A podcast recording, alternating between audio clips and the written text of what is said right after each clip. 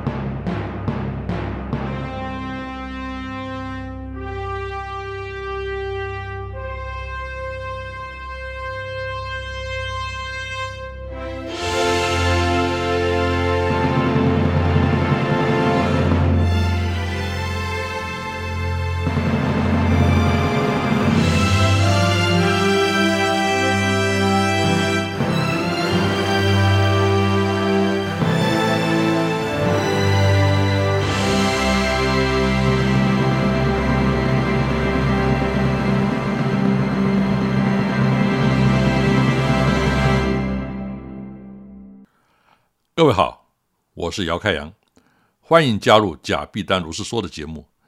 这一集的主题是言必称迪士尼。韩国瑜在竞选高雄市长的时候呢，曾经开过一张支票，说要引进迪士尼乐园。当时我就说，这绝对不可能。结果引起韩粉的围剿。我是这个产业中的人，会铁口直断这么说，绝对是有依据的。反而韩国瑜和他周边的人。真的有搞清楚他们口中说的迪士尼乐园是什么东西吗？这张支票终于成了空头兑现不了的巴拉票，也幸好跳票，没有造成更大的损失。如果真的投洗下去硬干了，最终的结果还是会搞不成，但将浪费天文数字的金钱和造成大量良田土地的破坏。这不是危言耸听，这是有实际案例为依据的。台湾讲过类似这种话的人，不仅是韩国瑜，还有很多政治人物和学界、商业界人士。他们口中的迪士尼呢，就好像台湾人把洋人都称作红毛一样，只是对游乐园模糊印象的总称而已。就像很多人都说，早年迪士尼曾经想来台湾设点，事实上那不是迪士尼，而是华纳。既然谈到华纳这个案子呢，我们就从这件事来破题好了。一九九六年。台糖公司宣布将释出月梅糖厂两百公顷的土地，计划建造主题乐园，并开国际标来招商。由两家公司来投标，一家是美国华纳兄弟公司引进好莱坞影城的概念，一家是杨天生的长益集团计划成立月梅娱乐世界。最后由美国华纳公司得标，但是在预约的时候呢，却出现了状况。关键在于高速公路增设交流道，连通园区。和周边土地变更为商业用地，这本来是政府应该办理的配合项目，却被地方民代以利益输送为由大加反对。最后，华纳评估，如果是在这样的条件下呢，将无利可图，只能放弃退出。由于杨天生和李登辉总统的关系，所有的人都知道这完全是政治操作。所谓地方民代，根本就是帮长益集团维事。这个时候呢？评审团主席严长寿站出来认为，如果华纳退出，不应由第二顺位长益递补，而应该重新招国际标，因为他看出长益不具备这个条件和能力。如果硬上，将来若失败，这两百公顷农田被破坏，就再也无法恢复农业使用，这是重大的浪费和损失。长益集团得标之后呢，地方民代突然一百八十度大改口。压迫政府将周边土地变更为商业用地，还有政府出资新建高速公路连通道，几百亿的投资等于免费送给长益。如果当初同意同样的条件，华纳就不会退出了。更夸张的是，一九九八年金监会还特别通过融资一百二十五亿给长益集团。要知道，当初华纳方案的总投资额也不过两百亿，长益等于是做无本生意。还加上变更商业用地的庞大利益，这个消息传到国际呢，立刻成为一项重大的丑闻。华纳一状告上国际法庭，这就是很长一段时间中山高在后里收费站过后不久呢，在月眉联络到还有一个收费站的原因，这是用来表示这是自建自偿，而非政府出资的工程，以掩人耳目，规避国际间的非议。但地方百姓呢，却遭受双重收费的池鱼之殃。到了二零零一年，台湾谈判加入 WTO 的时候，月眉案又成为台湾的痛脚。最后，台湾政府承诺。以后政府的公共工程招标都必须对国际开放透明，这就是这项规定的由来。这种政商勾结、强取豪夺的手段，常意在桃园机场捷运案呢故技重施。最后因为拖延太久不开工，被取消资格，连锁影响让长益集团在二零零二年崩溃，粤美娱乐世界也随之转手。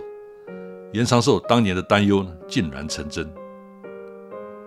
如果引进华纳就如此复杂，引进迪士尼呢就更可想而知了。虽然迪士尼乐园在美国是纯商业经营，但是到亚洲来设点就成为复杂的政治问题，因为需要法规、土地、租税、交通建设各方面的配合。在亚洲国家，这些资源大多掌握在政府手中，要解决只能和政府谈判。而各国政府要引进主题乐园，也不纯然是商业思考。更有许多复杂的政治因素在内，而当政治人物一头热的言必称迪士尼的时候呢，就让迪士尼找到拿翘的机会。像上海迪士尼被老百姓称作是上权入国条款，就是因为完全没有讨价还价的筹码，只能依照迪士尼的条件全盘接受。迪士尼第一个海外案例是东京迪士尼乐园，当时尚无先例可循。所以，东京迪士尼是全世界唯一非迪士尼总公司直接经营的迪士尼乐园，经营者是日本的 Oriental Land 公司。美国迪士尼总公司呢，只拥有商标权和版权。由于东京迪士尼乐园大为成功，让总公司非常的懊悔。从此以后，海外迪士尼乐园都要求合资，譬如上海迪士尼就是和上海市政府合资成立的森迪公司作为营运的母体。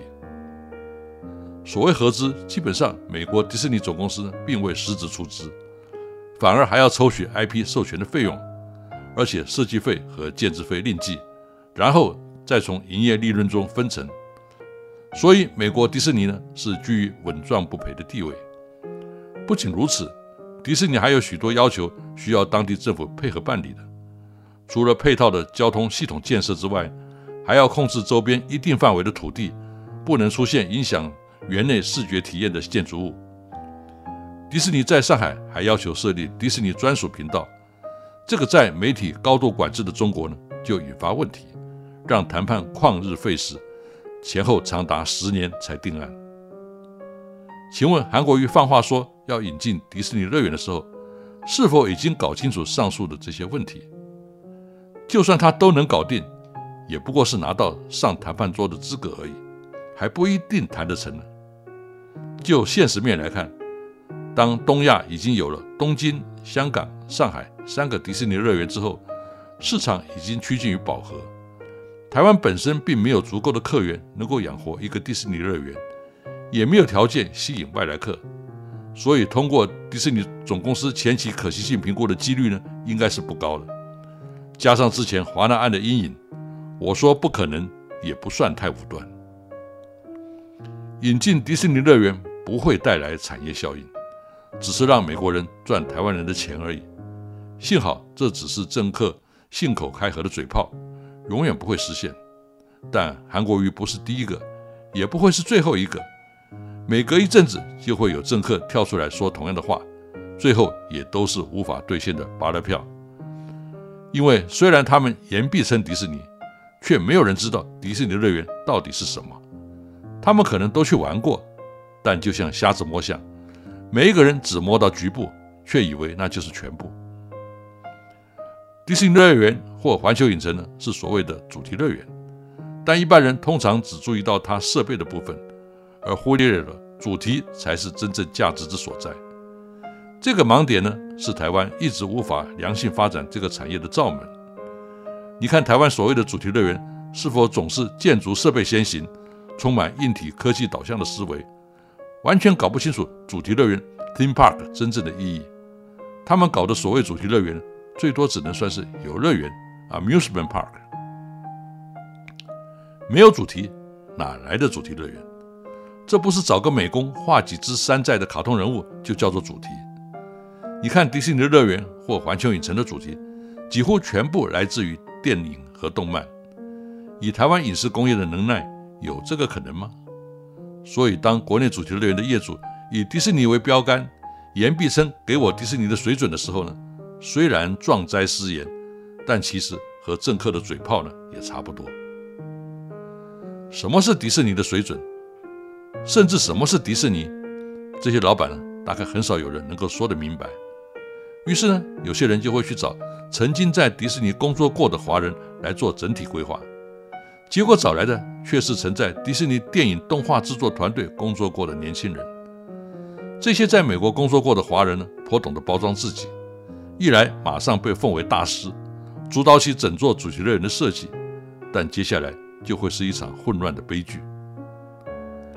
台湾人往往分不清迪士尼有许多不同的体系，譬如制作动画的生产工厂和发行电影的公司呢是不同的，而负责迪士尼乐园规划的。迪士尼幻想工程公司 （Walt Disney Imagineering） 简称 WDI，又是另外一个完全不同的体系。虽然都叫迪士尼，其差异呢，就像热狗跟哈巴狗一样，不因为都叫狗就可以互相流通。动画电影是劳力密集产业，当一部迪士尼等级的动画片开动的时候呢，参与者可能超过上千人，其中必然有许多来自亚洲各国，大部分担任动画师。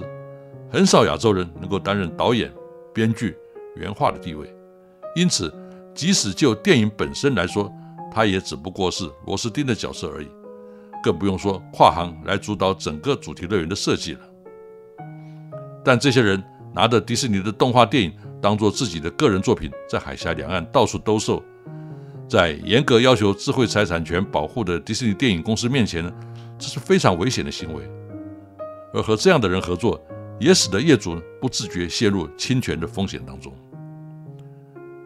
事实上，迪士尼幻想工程公司里面的确有少数高阶主管是华人，甚至做到副总裁的位阶。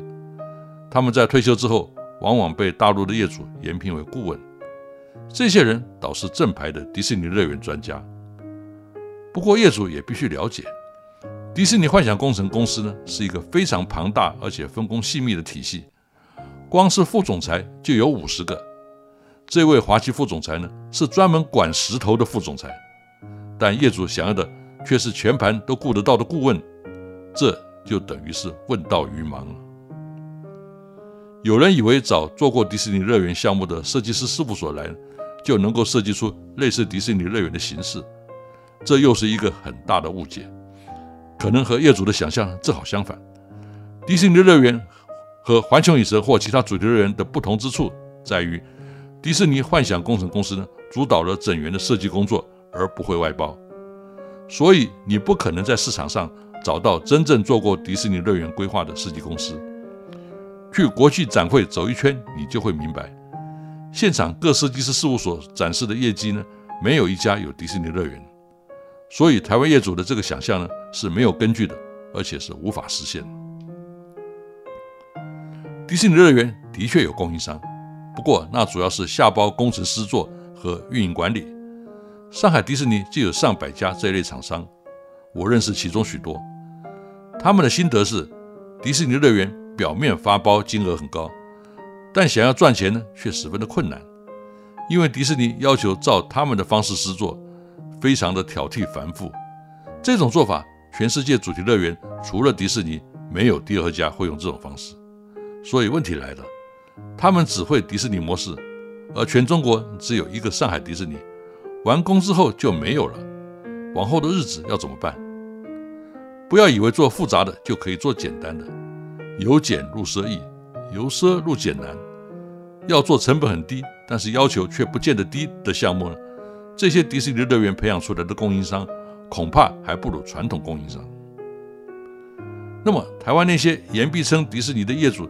你想要雇佣这些公司吗？我可以介绍，但你一定用不起，因为连环球影城都不可能照这个模式做了，所以你大可死了这条心吧。迪士尼的价值呢，不仅仅是表面看得到的游具设备或是技术，更是经过多年的经验累积，了解游客行为和主题乐园获利的关键，这才是最有价值的，甚至已经成为一门迪士尼乐园学了。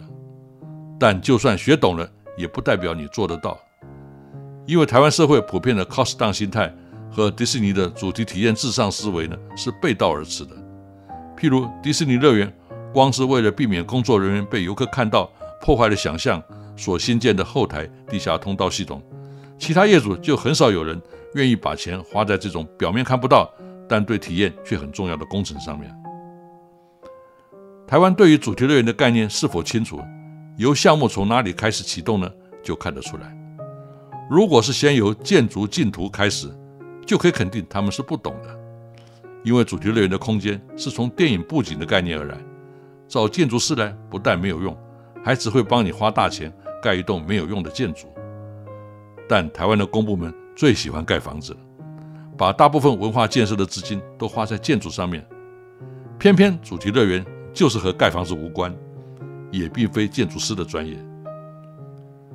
其次，是业主在主题还没有决定以前呢，就先找设备厂商来，要买这买那的，根本没有考虑游客要体验什么。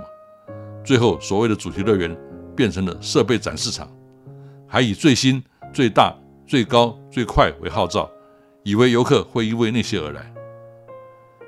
其实，迪士尼或环球影城使用的游具呢，并不见得比较特殊，许多呢台湾也有，但加上主题包装，价值感就完全不同。因为游客是来体验主题所带来的情境和角色扮演，而不是那台游具有多高科技。这就像我常讲的，观众进电影院呢是为了看电影，哪有人是为了看那台放映机而来的？所以在迪士尼乐园绝对不会像台湾那样以设备来称呼体验项目，比如云霄飞车、飞行影院、黑暗骑乘、漂流河，而是加勒比海盗、玩具总动员、阿凡达或是木乃伊、蜘蛛人等等。光这一点就可以看到两者观念上的差异有多大。以电影、动漫为主题呢，能够让 IP 的价值越来越高，从授权商品上可以获得更大的营收，而授权商品和票房的营收比呢，大约是七比三。反观没有电影、动漫 IP 加持的台湾游乐园，授权商品是没有价值的，只能全靠票房收入。和迪士尼或环球影城相较呢，经营效益只剩下百分之三十，还会绕入不断投资采购昂贵硬体设备。以满足游客永无止境追求刺激的钱坑，更高的投资，更少的营收，难怪这个产业在台湾很难经营。迪士尼乐园的票价呢，大约是台湾主题乐园的三倍左右，但是它提供给你的体验价值呢，超过十倍以上都还不止。光是夜间巡游和烟火秀呢，就物超所值。所以台湾的主题乐园走迪士尼模式呢，是没有前途的。其实世界上主题乐园的形式呢，并不是只有迪士尼一种，像法国的狂人国 p u t t i f u l 就是很好的参考标的。这部分呢，我们将来有机会再来介绍。所以言必称迪士尼呢，几乎可以被当成是笑话来看。但台湾媒体对于名词的滥用呢，已经习以为常，包括曾经把台湾最大的卡通代工红广公司的老板王中元封为华人的迪士尼。王董，我认识多年，是我所尊敬的前辈。他的成就是把卡通代工的效率呢做到极致。但红海不等于苹果。王中元可以说是动画界的郭台铭。如果把郭台铭称作华人的贾博士很荒谬，又怎能称王中元是华人的迪士尼呢？媒体夸大其词，大家可以姑妄听之。但如果政治人物想要花几百亿的真金白银去搞台湾的迪士尼乐园，那我们可就要注意了，因为这是我们的纳税钱，每一分都是血汗。以上是今天的内容，我是假币丹姚开阳，我们下一回再见。